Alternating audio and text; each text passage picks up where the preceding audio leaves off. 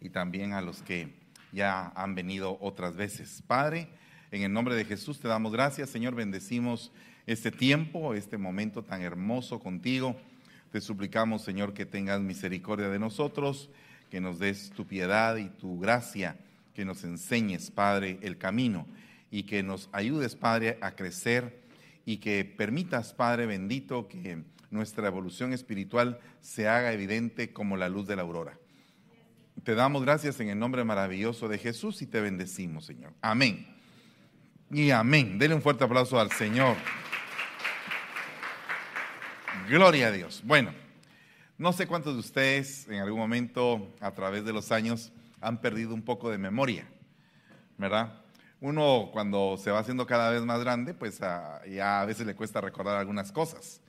Eh, de hecho, tan tremendo que pasa cuando te pones, vas en el carro y te pones a pensar que dejaste la puerta abierta.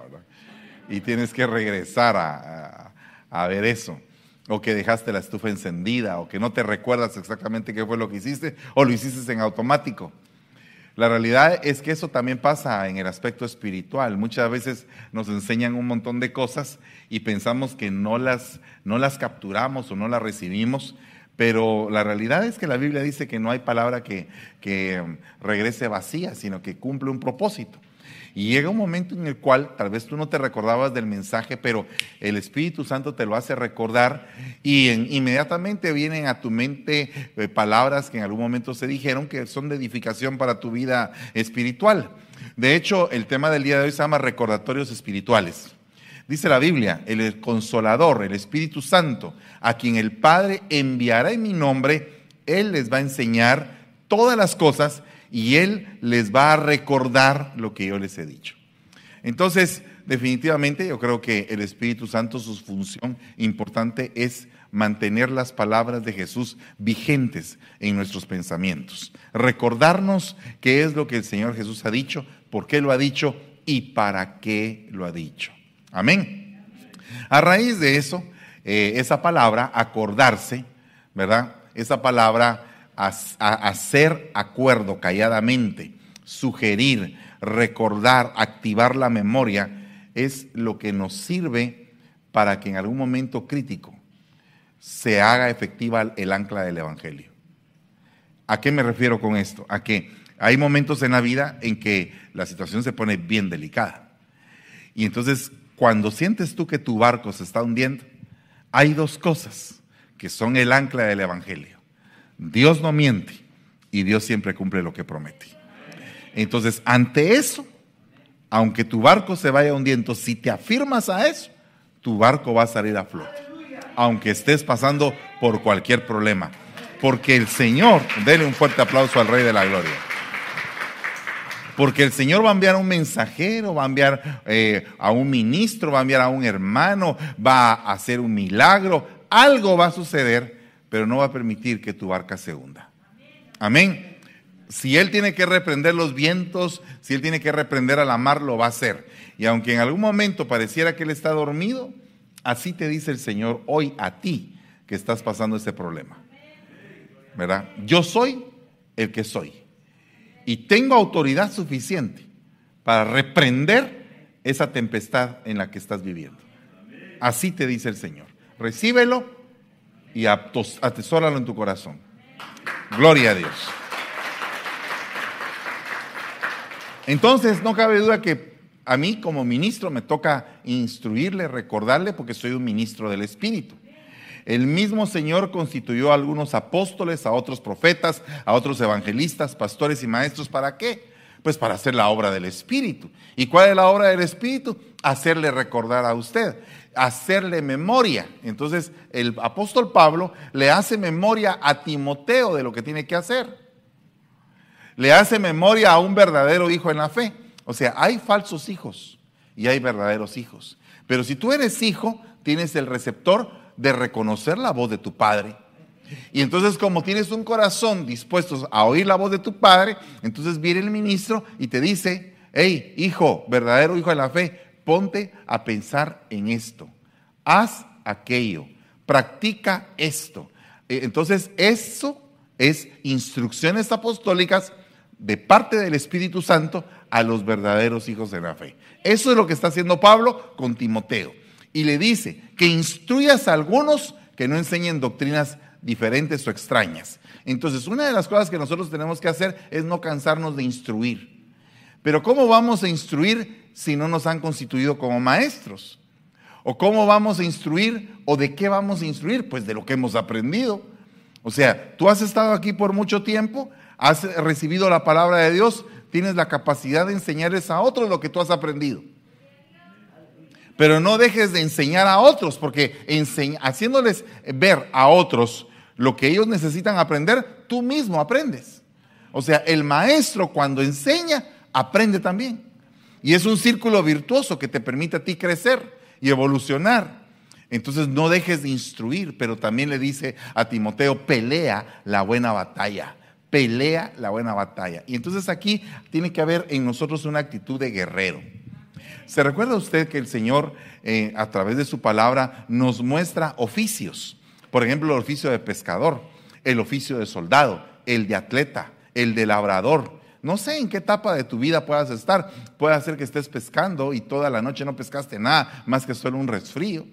Puede hacer que estés en la etapa de soldado, donde el sol, eh, estás, en la formación, estás firmes, pero el sol está tan intenso que tu cuerpo se está estremeciendo a raíz del calor que estás recibiendo.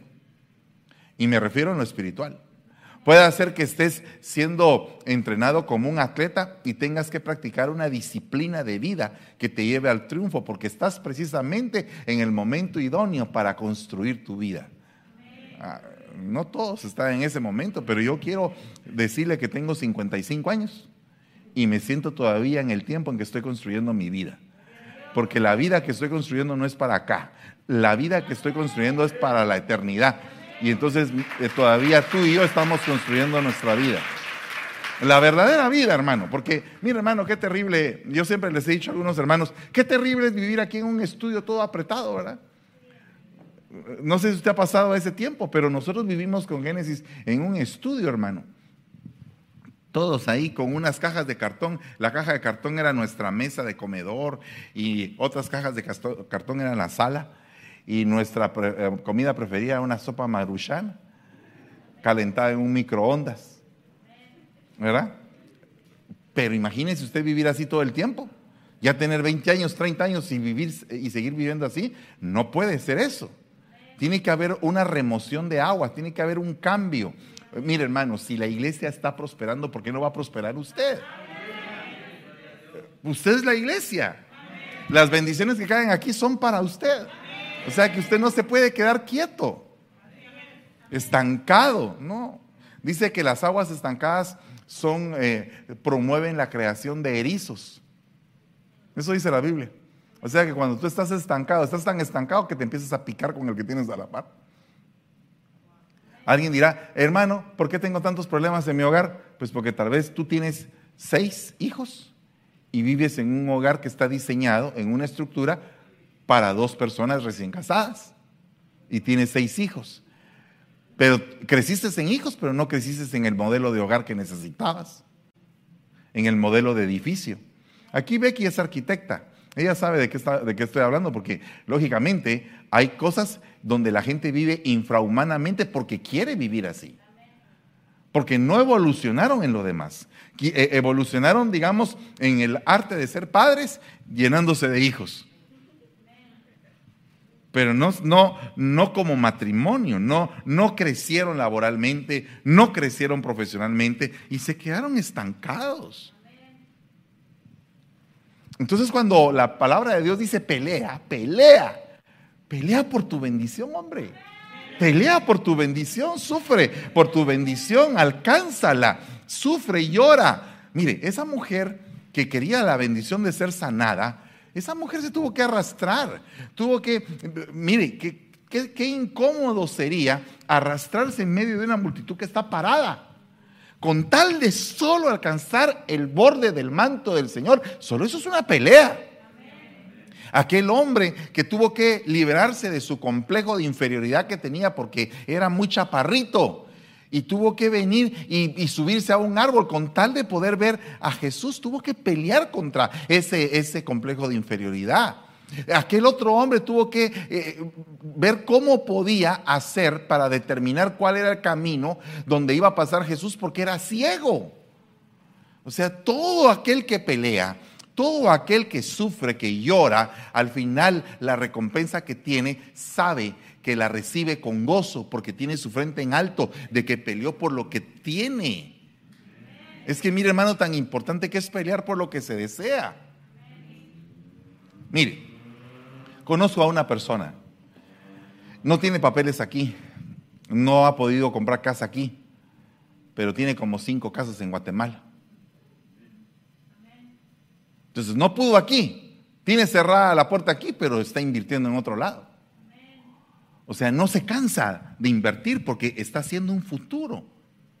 Yo me pongo a pensar cómo es que tú puedes hacer un futuro si no peleas si no te abres surco. Hace muchos años eh, había como que un embudo en la iglesia donde yo estoy, eh, donde yo fui formado. Y entonces mi padre dijo, si a usted le están evitando crecer, ábrase paso a codazos. Pero ábrase paso. O sea, luche por alcanzar algo. No se quede estático. Los que somos eh, los que fuimos, yo fui, ahora ya no soy, vendedor, sabe que tocar las puertas es bien difícil. Porque cuando tocas las puertas regularmente la gente no quiere comprar. ¿Quién quiere comprar? ¿Quién quiere gastar? Nadie quiere gastar, nadie quiere comprar. Todo piensa que todo es muy caro. Y principalmente cuando es una, un, un artículo que es muy caro, mm, la gente no quiere. Entonces uno tiene que abrirse esa brecha y abrirle el corazón al cliente para generar en él una necesidad de compra. Entonces esa necesidad, esa pelea es lo que, lo que nos mueve a hacer algo. Mire, ¿cuántos de ustedes varones su mujer les dijo, no me gustan, no los quiero, no quiero estar con ustedes? La primera vez, pues, cuando tocaron la puerta. Nadie. Pues entonces solo a mí me pasó ustedes. Está fregado eso. Señorita, qué guapa está. ¿Cómo se llama? ¿Verdad? Primera flor de primavera. Ay, último whisky de invierno. Usted nunca recibió un rechazo. Usted era carita que todas las chicas. Usted tuvo aquí algún caso de que una, una señorita le dijo no. Ayúdenme, no me dejen solo en la prédica. Pero usted, usted quería, usted peleó por lo que quería. La conquistó pues, le costó. Dios mío. Estamos está delicada la concurrencia el día de hoy. Lo que me refiero es peleó por lo que quería, le costó.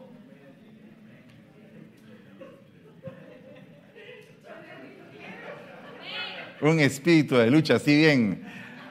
le voy a preguntar a las hermanas. Aleluya. Hermanas, ¿le costó al varón que se acercó a ustedes acercarse a ustedes? Ay Dios. Ahora ya entiendo la situación, cómo es que está la... Peleó. Ah. Ah, volteé la pregunta. ¿Cómo sería la pregunta, Cindy? A ver. A ver, ¿cómo es la pregunta? Pues a mí me costó mucho conquistar a Armando. Ah, al revés. Ok, wow. Ok, ok, ok. Ok, vaya, gloria a Dios. Qué bendición. O sea, se hizo el rogado. Pero peleaste la buena batalla. Lograste. Ahora nosotros somos esa entidad femenina que tenemos nosotros somos esa entidad femenina llamada iglesia que tenemos que pelear la buena batalla para llegar a las bodas del Cordero. O sea, no es fácil. Entonces, tenemos que pelear. El espíritu de lucha en la iglesia en el último tiempo se ha venido abajo. La gente no quiere pelear contra el diablo La gente quiere un evangelio cómodo, que le diga, usted puede, usted es, usted es la gran cosa, cuando la Biblia dice que no somos nada, que éramos lo más vil y menospreciado del mundo, pero que tuvieron misericordia de nosotros y nos están reconstruyendo en algo maravilloso. Y vamos en ese proceso. Entonces, para poder llegar a ese proceso, nos tienen que a veces señalar. Señala estas cosas a los hermanos. Señalar qué es lo que tú tienes de malo.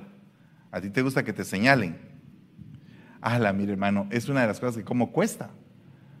Que a uno le digan, mira, mm, eso que estás haciendo no está bien. ¿Verdad? Que te digan que hiciste algo malo y que lo aceptes son dos pasos que pueden tener una distancia muy grande. Cuando hay un corazón rebelde, cuando hay un corazón terco. Entonces, entre que te digan y entre que tú aceptes lo que te dijeron, puede ser una distancia muy grande. O sea que debería de haber humildad, pero también es otra de las carencias de este último tiempo. La Biblia dice que en el último tiempo los hombres serán amadores de sí mismos, o sea que serán altivos, orgullosos, arrogantes. Ya se quedó calladito. Más bien dice, le dice Pablo a Timoteo, disciplínate. Mire, mire las palabras clave que estamos empleando. Instruye, pelea, señala. Ah, pero oye, guarda una disciplina de vida. ¿Cuál es la disciplina de vida que te, que te rige? ¿Cuáles son tus lineamientos, tus ordenanzas para ti mismo? ¿Qué es lo que tú amas hacer? ¿Qué es lo que ti no te gusta hacer, pero que lo tienes que hacer? Para triunfar, cuesta. Yo les estaba explicando el día de ayer, a mí me gusta mucho el boxeo. Entonces, eh, muchos están hablando ahora de la pelea de Canelo, que Canelo aquí, que Canelo allá, eh, y que Canelo no sirve, pero mire hermano, ¿por qué no sirve? Porque se metió a pelear con uno de un peso más grande que él se metió, se atrevió, perdió la pelea. ¿Cuánto prestigio perdió? Pero se atrevió. No cualquiera se atreve a meterse con un peleador profesional de un nivel más alto que uno. Eso es una hazaña. Y a veces muchos no ganan en la hazaña a la que se metieron. Entonces, una hazaña no siempre va a permitir que tú salgas victorioso. Puede ser que al hacer una hazaña salgas perdedor, pero aprendiste, te atreviste, hiciste algo, te disciplinaste para alcanzar esa, esa meta, esa talla. Mire, necesitamos un pueblo campeón. Amén. Necesitamos un pueblo que salga de la mentalidad de estar en Egipto. Necesitamos un pueblo que salga de la mentalidad de esclavo. Necesitamos un pueblo que reconozca su libertad y que no le guste el desierto. ¿Cuántos de ustedes les gusta el desierto? ¿Cuántos les gusta vivir en prueba tras prueba, tras prueba, tras prueba? ¿Cuántos les gusta vivir en una prueba perenne de la que no salen? Ahora, si no les gusta, por favor dígame, no me gusta. Entonces, si no te gusta, ¿por qué quieres estar ahí? Porque falta algo, es el espíritu de conquista. Y te falta otra cosa, humillarte para pasar el Jordán. Una vez que te humillas en el desierto y le dices, Señor, yo no puedo, yo no puedo, pero tú puedes por mí, tú puedes darme esa fuerza para poder pasar y conquistar el otro lado. Entonces cuando sientas vas a estar en Canaán, porque te humillaste. Y cuando uno se humilla, Dios atiende la súplica del que tiene un corazón contrito y humillado. No lo desprecia, lo toma de la mano, lo saca del desierto y lo pone en un lugar seguro. Eso es lo que dice la Biblia en el Salmo 40, cuando dice, Dios me sacó del foso de la desesperación. O sea que estaba en un proceso de prueba. ¿Cuántos están en prueba ahorita? Y si están en prueba, dice la palabra que Dios te saca del foso de la desesperación. Te toma por tu mano, te levanta, te jala y pone tus pies en una roca. Te saca de ese foso y te pone en una roca. Y una vez que te pone en una roca, no te deja ahí. Afirma tus pasos. Afirma tus pasos. O sea, es un proceso. El problema es que mucha gente no se quiere afirmar. Quiere que la saquen del desierto pero no se quiere afirmar. Una persona afirmada es una persona que dice, mi vida va a estar en torno al Señor. Mi vida, mis hijos, mi familia, todo en torno al Señor. ¿Por qué? Porque yo sin el Señor no valgo nada. Me convierto en una bestia si no tengo al Señor. O sea, e, es, es, el salvavidas, es la vitamina, el sustento. Por eso es que dice que en el desierto el pueblo de Dios recibió el maná del cielo para alimentarles corporalmente. Pero después el Señor dijo, yo soy el maná del cielo. Amén. Entonces ya Él es un sustento para tu alma en el nivel de, espiritual. Y después en el libro de, de, Apocalipsis dice, al vencedor le daré del maná escondido. O sea que todavía falta un maná que tú y yo probemos, pero tenemos que vencer. O sea, ya, ya, ya el pueblo de Israel físicamente probó del maná que cayó físicamente. Nosotros hemos probado del maná que cayó del cielo en el Señor Jesucristo. Pero si seguimos y peleamos la buena batalla y somos más que vencedores, tendremos acceso al maná escondido. O sea, cuerpo, alma, espíritu, tres tipos de maná. Pero ¿en dónde está la disciplina, hermanos? La disciplina de vida. Tenemos que aplicar disciplina a nuestra vida para podernos enfocar. Mire, siempre me, me ha eh, tocado mi corazón. Cuando estoy deprimido, tengo como que mis, mis uh, métodos para salir de la depresión. Uno de mis métodos para salir de la depresión es leer el libro de Habacuc. Usted, usted nunca, cuando está deprimido, lee el libro de Habacuc. En el primer capítulo está usted y estoy yo, quejándonos de todo. ¿Usted se ha quejado alguna vez? Había una oficina que decía oficina de quejas y llegó una señora y dijo, ¡ay! ¿Y usted qué le pasa, señora? Es como aquí es la oficina de quejas, me vengo a quejar del dolor que tengo. No, no, no. Mire, le pregunto a usted, le pregunto, ¿usted se ha quejado? Así, feo, que se pone feo, que se pone horrible, que se pone a quejarse de todo, que le echa la culpa a Dios a veces. Hasta ahí no he llegado. Ah. ¿Verdad? Ok. Estás en el capítulo número uno de Habacuc. En el segundo capítulo viene Dios y le dice a Habacuc, escribe la visión. Escribe la visión, escribe la visión, enfócate, enfócate. E, eres así en la vida, sí, estás, estás en un camino sinuoso, enfócate. ¿Qué quieres hacer? La tercera, el tercer capítulo, ya no te importa nada de lo que esté pasando alrededor. Porque tienes una visión. Tienes algo propio de Dios para ti. Donde lo demás ya no es un factor para quitarte a ti la paz. Para estarte fastidiándote la vida. Para estar siendo atacados tus oídos para que se te disminuya la fe. Ya no pasa eso porque aunque no haya eh, higos en las higueras y, y, uvas en las vides y haya ganado en los establos, de todos modos tienes una relación íntima con el Señor y qué te importa lo que está pasando alrededor, porque te aferraste a la visión que Dios te había dado. Esa visión está sustentada en algo importante, en la relación que tú tienes con Dios. Entonces, si tú tienes esa relación con Dios, ¿qué te importa lo que está pasando alrededor? Cuando te dice el Señor, manda y enseña, le está diciendo Pablo a Timoteo, manda y enseña, pero al decir manda, Dios te está colocando en un lugar de liderazgo. Y todos tenemos eh, eh, eh, el efecto de liderar a alguien. Yo no he mandado a nadie y no mandas a tus hijos a la escuela. Claro, pero a veces vienen mamás y me preguntan a mí, hermano, fíjese que Fíjese que qué hago si mi hijo no quiere venir a la iglesia. Lo mismo que haces cuando no quiere ir a la escuela. Si está bajo tu cobertura, si lo sostienes, pues hasta que lo sostengas, te toca llevarlo a la iglesia. ¿O no?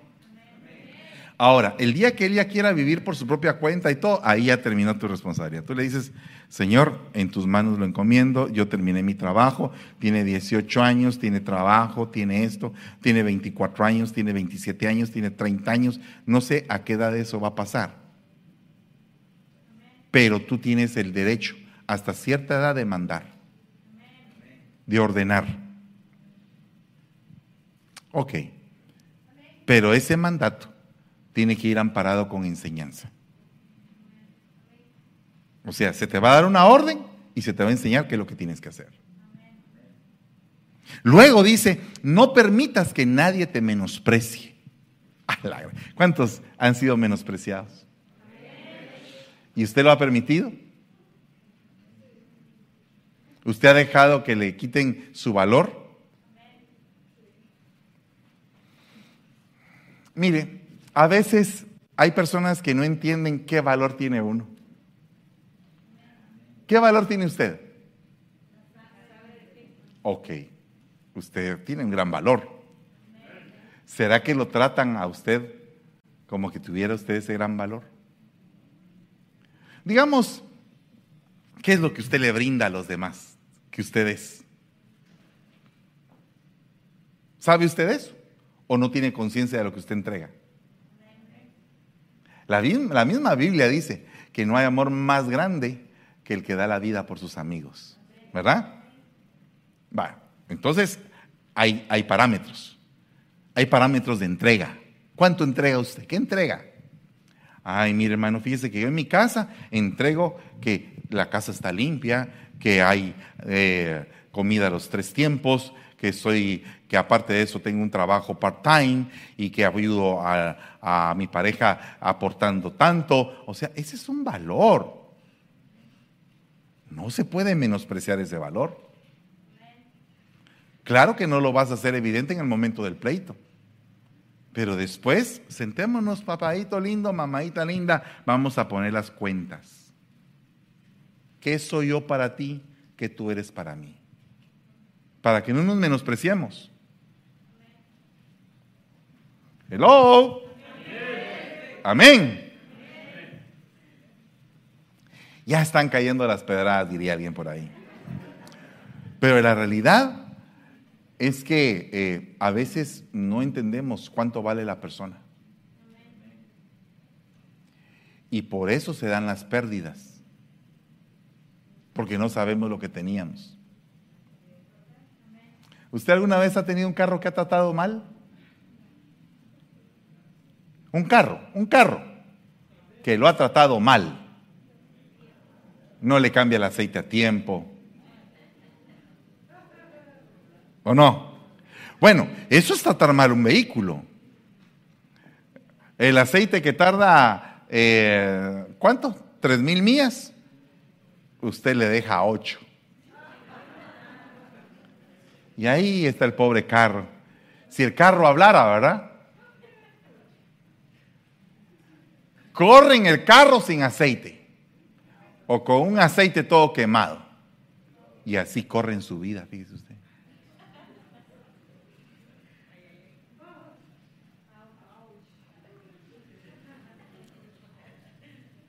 No, no es cierto, sí es cierto. Es bien cierto. Fíjese que yo aquí he tenido que aprender con los impuestos. ¿Cuántas mías le he puesto al carro en el año? Porque aquí hasta en los impuestos le dicen, ¿cuántas millas tiene su carro? ¿Cuántas millas tiene su carro? Bueno, ala, imagínese usted qué, qué auditoría, ¿verdad? ¿Cuántas millas tiene su carro? Hermano pastor, ¿cuántas millas tiene su mujer?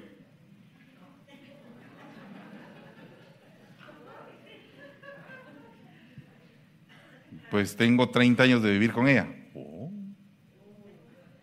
Y la ha cuidado. y la ha mantenido bien. Se ve joven la hermana, se ve cuidada, o se ve toda como que viene de la Segunda Guerra Mundial y es un Jeep Willis. Es un Jeep Willis de la Segunda Guerra Mundial. Porque sabe una cosa, hermano, eh, hermano varón, varón, hermano. Amén. Varones. Su mujer es su corona. Mire cómo está su mujer. Ah, está bien bonita. Pues sí, pero no doy ni un centavo para mantenerla. Ella se mantiene sola. Ella va al autoservicio. Ella se mantiene sola. Ella se pinta el pelo, ella se paga las uñas, ella se arregla, ella se compra los vestidos. No das nada. A la que chilero, ¿verdad?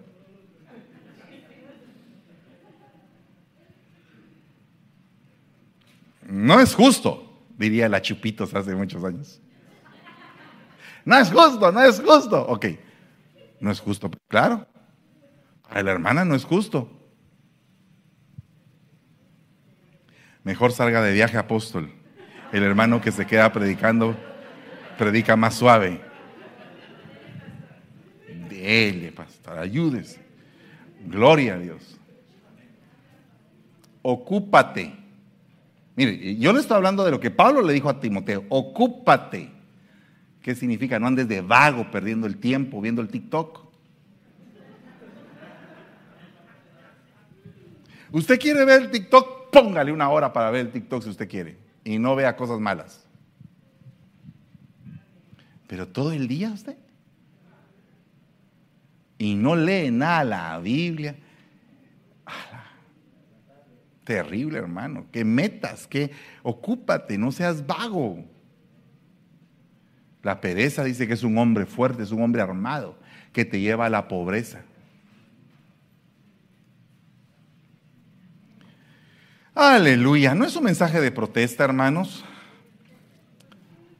¿Cuántos están ocupados verdaderamente? Ocupados.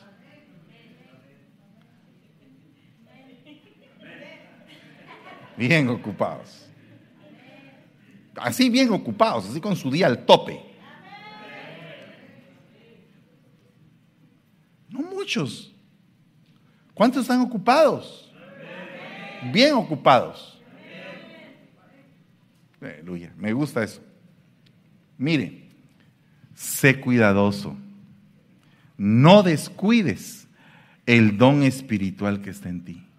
Ah, la Hermanos amados. Antes de la pandemia teníamos cuántos servicios a la semana?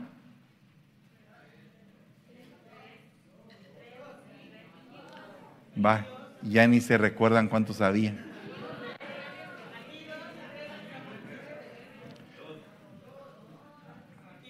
Bueno, dos o tres. Va, dos aquí y tres en San Francisco. Ok. Ahora tenemos dos. Y al igual que como cuando usted no venía el jueves, al igual ahora solamente viene un servicio el domingo. En lugar de disponerse, madrugar, venirse temprano, oír los dos servicios y en un día obtiene lo que tenía antes en dos días.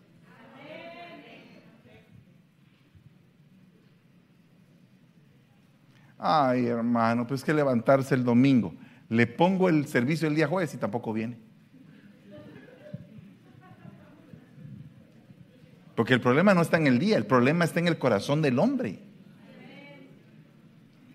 No descuides el don. ¿Qué don te dio Dios? ¿Cuál es el don que tienes? El don de la enseñanza. El don de presidir, hermano. Yo tengo el don de presidir. Yo quiero presidir aquí. Quiero ser el presidente. El don de dar. Ahí casi nadie lo tiene, dijo aquel. no. No, no a usted. Otros. Usted sí da.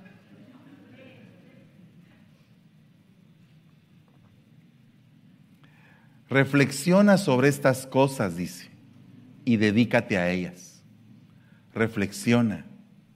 ¿Eres reflexivo? ¿Te pones a pensar? Mire, ¿cuántos, cuántos cuando eh, les tocan ahí el punto se enojan y ¡fum! como que fuera una llama? Y no se ponen a pensar, en lo que están haciendo cuando están enojados. No, hermano, es que yo parezco eh, pitbull, hermano. Me topa el cerebro cuando me enojo, no puedo pensar. Delicado porque se está dejando manipular por la ira. Y eso es bien delicado. Mire, a mí hay cosas que eh, me, me hacen explotar. Una de ellas es que la gente renuncie a su privilegio. Ay, eso me saca de onda. Claro que usted en algún momento cuando ha renunciado, yo estoy así. Amén, hermano, pero por dentro.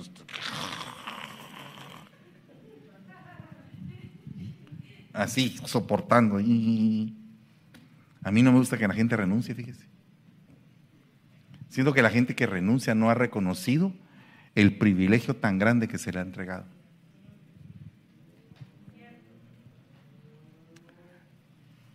Porque mire, hermano, yo he podido renunciar un montón de veces aquí, hermano. Y desde que empezó la iglesia. Hay gente que, eh, por ejemplo, si yo vengo y le digo, mire hermano, fíjese que hay, por ejemplo, una oportunidad allá, allá por Stockton.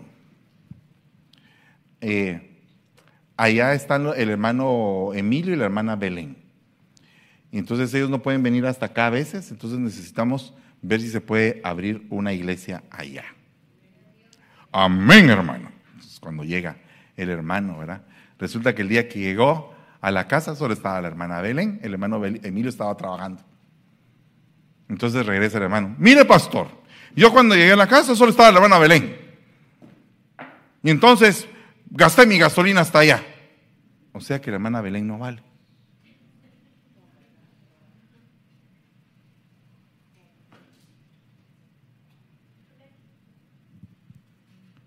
En cambio, el que es obrero, el que es un verdadero obrero, hermano pastor, fui allá. Oramos por el hermano Emilio para que le dé un mejor trabajo. Él no pudo estar con nosotros, pues estuvo la hermana Belén y sus hijitos y la pasamos muy bien orándole al Señor. Y aparte de eso, bendijimos la casa. Y aparte de eso, como era la única oveja que había, la ungimos, la despeinamos, la liberamos, hicimos esto, hicimos lo otro. Eh, era la única para ensayar ahí de una vez. ¿O no? Porque ese es el que tiene el, amor, el, el deseo. El otro no, el otro anda buscando qué clavos hay. Aquí, aquí en este pueblo todos están descalzos. Regréseme porque aquí nadie va a querer los zapatos que yo compro, que yo vendo. Después mandamos otro vendedor. Mándeme dos toneladas de zapatos porque aquí nadie tiene zapatos. Depende cómo lo veas. Entonces a veces la gente vive viendo todo, todo lo vive viendo en negro. Negativo totalmente. No, no, no puede ser así. Tenemos que cambiar nuestra manera de pensar. Tienes que realmente, mira, mira lo que dice ahí. Sé reflexivo, piensa, medita qué es lo que está pasando, sé cuidadoso. Ten cuidado de ti mismo.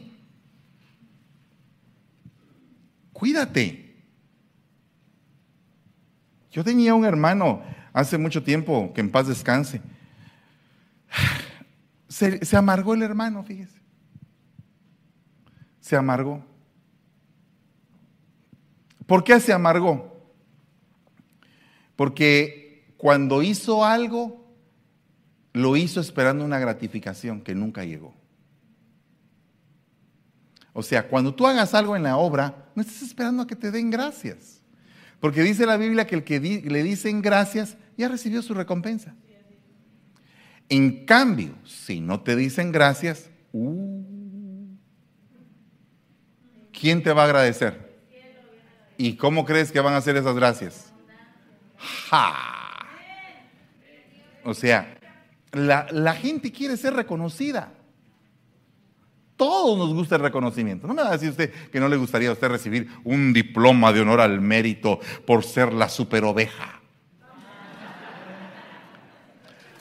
Diploma graduado de honor, super, eh, eh, Iglesia Restauración. Entrega el presente diploma o confiere el diploma a la super oveja. ¡Wow! Me saqué el diploma de super oveja. ¡Wow! ¡Qué bonito, ¿verdad? Pero tiene su recompensa aquí en la tierra. En cambio hubo otro que en lugar de ser super oveja, todos lo atacaron, todos, por, llamado José. Dice que los arcos de sus hermanos se enfrentaron al arco de él y el arco de él no fue empuñado y les empezó a tirar a sus hermanos, sino que permaneció firme. ¿Qué significa eso? Que venían las flechazos y todo. ¿Qué ah, ah, y aquel con su, con su barco así. Así hay hermanos que nunca reciben una gracia de parte ni del pastor, ni de un anciano, ni de un diácono, ni de nadie. Nadie les da las gracias, pues no esté pidiéndolas. Cuando venga de parte de Dios, tú eres mi hijo amado, en quien yo me complazco. Vas a tener unas puertas abiertas. Vas a tener unas bendiciones indescriptibles. Vas a tener unas recompensas inesperadas. Y tú que tienes un corazón humilde y sencillo vas a decir, ¿de dónde viene todo esto? ¿Por, ¿Por qué me viene todo esto? No, ya el Señor te está dando las gracias. Esas son las gracias que valen. Eso es lo que uno tiene que cuidar. Dice, no reprendas con dureza al anciano. O sea, no seas tan duro tampoco, tirano, abuso de poder dentro de la obra honra a las viudas. Dice, honra a las viudas que en verdad son viudas. O sea que ya en el tiempo habían señoras mentirosas que decían que eran viudas y no lo eran.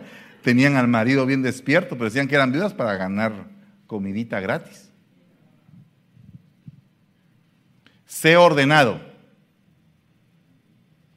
¿Cuántos de ustedes padecen de orden, de falta de orden? Tenemos que ordenarnos, hermano. A veces como cuesta. Se puede llevar uno años ordenándose. Pero cuando llegas vas a recibir la recompensa de una vida sin caos. Por lo tanto, si en este momento tienes una vida más o menos ordenada, ordénala más. No desordenes lo que ya tienes.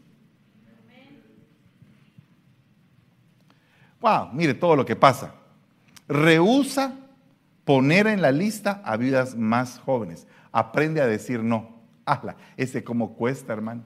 Ese creo que es el que más nos cuesta. Mi hermano, fíjese que yo tengo una necesidad. ¿No podrá usted ser mi fiador? Y aquel dice sí, sin consultar a la mujer.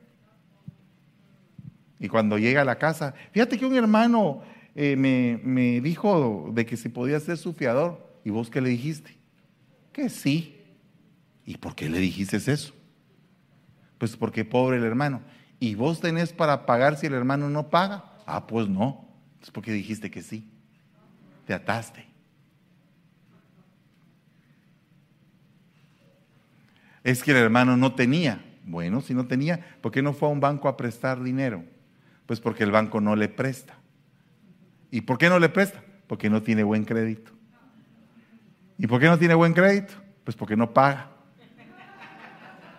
entonces te va a pagar a vos? Pues creo que no.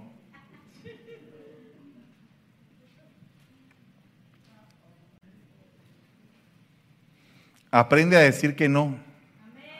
¿Sabes una cosa?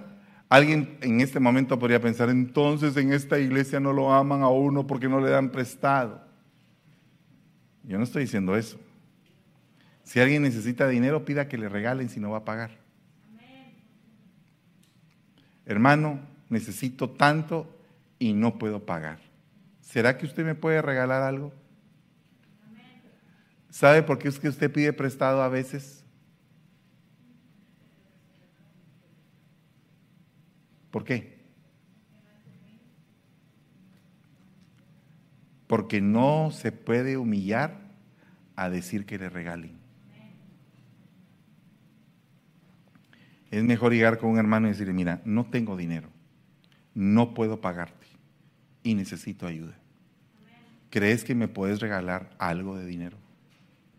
Entonces el hermano conscientemente dice, mm, te puedo regalar. ¿Cuánto necesitas? Dos mil dólares. Te puedo dar cincuenta. Pero son regalados. Ah, solo 50 me vas a dar. Ah, no te doy nada tampoco. Porque eran regalados. ¿Te das cuenta? Pero entonces se disfraza, entonces dice, mira, préstame dos mil dólares, te los voy a pagar, la otra semana te los pago. Manipulando el carácter del otro, que por falta de carácter dice sí, saca los dos mil dólares confiando en que el otro le va a pagar a la semana y no le paga. Y no le paga a final de mes, y no le paga al final del año, no, le paga, y no le paga, no le paga.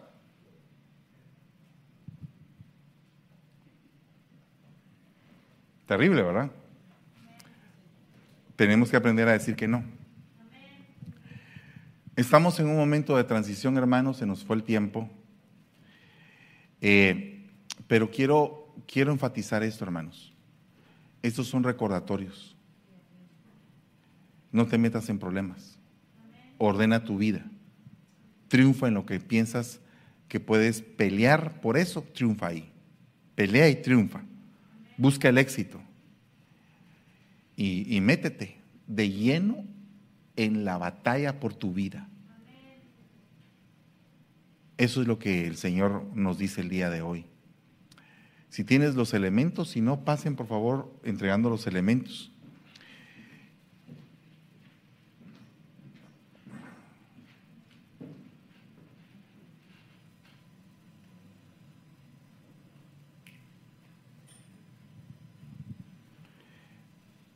Si a ti te hace falta alguna de estas cosas o varias, y necesitas delante del Señor reconocerlo, vente para acá al frente una vez que ya tengas los elementos en tu mano. Y vamos a pedirle al Señor misericordia.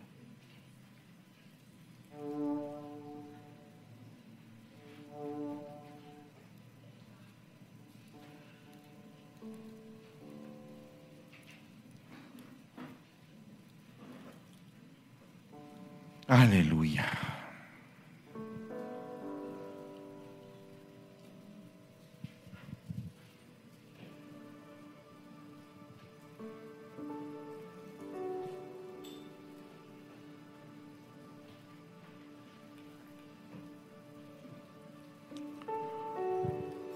Hoy te recordé algunas cosas que tienes que hacer y que yo también tengo que hacer.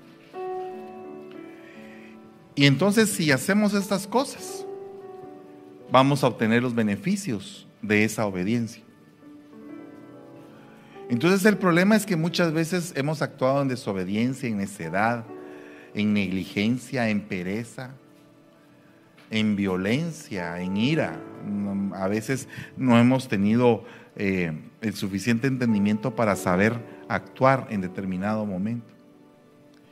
Y entonces como somos hijos, el Señor nos manda este mensaje para pedir a Él en este día que cambie nuestra manera de ser y de pensar. Padre, en el nombre de Jesús, venimos poniendo nuestra vida una vez más delante de tus ojos, reconociendo que somos necesitados, que somos faltos, que muchas de estas cosas nos hacen falta alcanzar, tanto a mí como a este pueblo precioso que tú has puesto en este lugar. Tanto ministro como rebaño, Señor. Venimos el día de hoy con un corazón contrito y humillado suplicándote que nos hagas cambiar nuestra manera de ver la vida, la vida tan linda que tú nos has entregado. Esa vida espiritual, esa vida Zoe que tú nos has entregado a través de la sangre preciosa de tu Hijo Jesucristo y que muchas veces desperdiciamos en sentimientos, en contiendas, en pasiones innecesarias, en hacer lo malo delante de tus ojos. Te ruego que tengas misericordia de nuestra vida, que nos hagas crecer, que permitas, Señor, que tengamos el entendimiento el entendimiento, Padre, para triunfar. Hoy te lo ruego en el nombre de Jesús.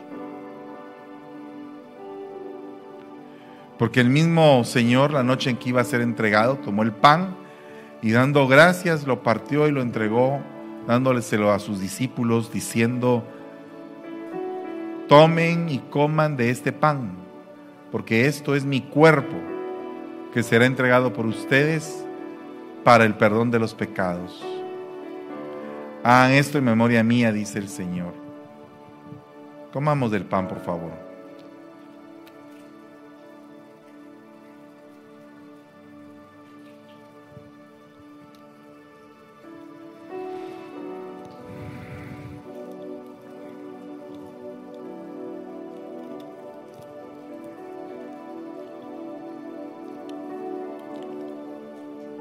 Esto es mi sangre, dice el Señor. Sangre del nuevo pacto que hago con ustedes para el perdón de los pecados. Hagan esto en memoria mía. Señor, en tu nombre, que este vino dentro de nosotros sea tu sangre y nos limpie, nos santifique, nos perfeccione. Termine la obra en nosotros, Señor, en el nombre de Jesús. Tomemos del vino,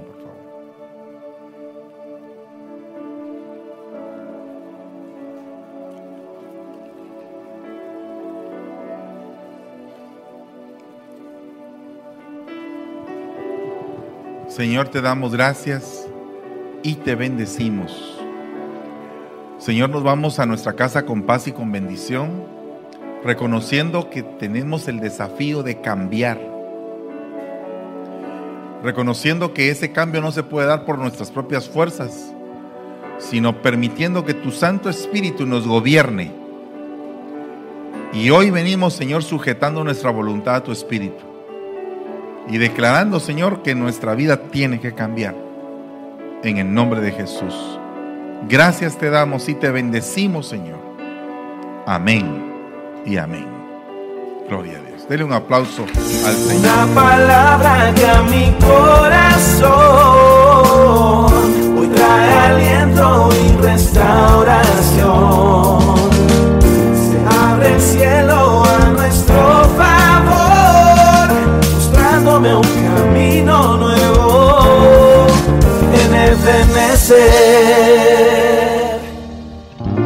Restauración.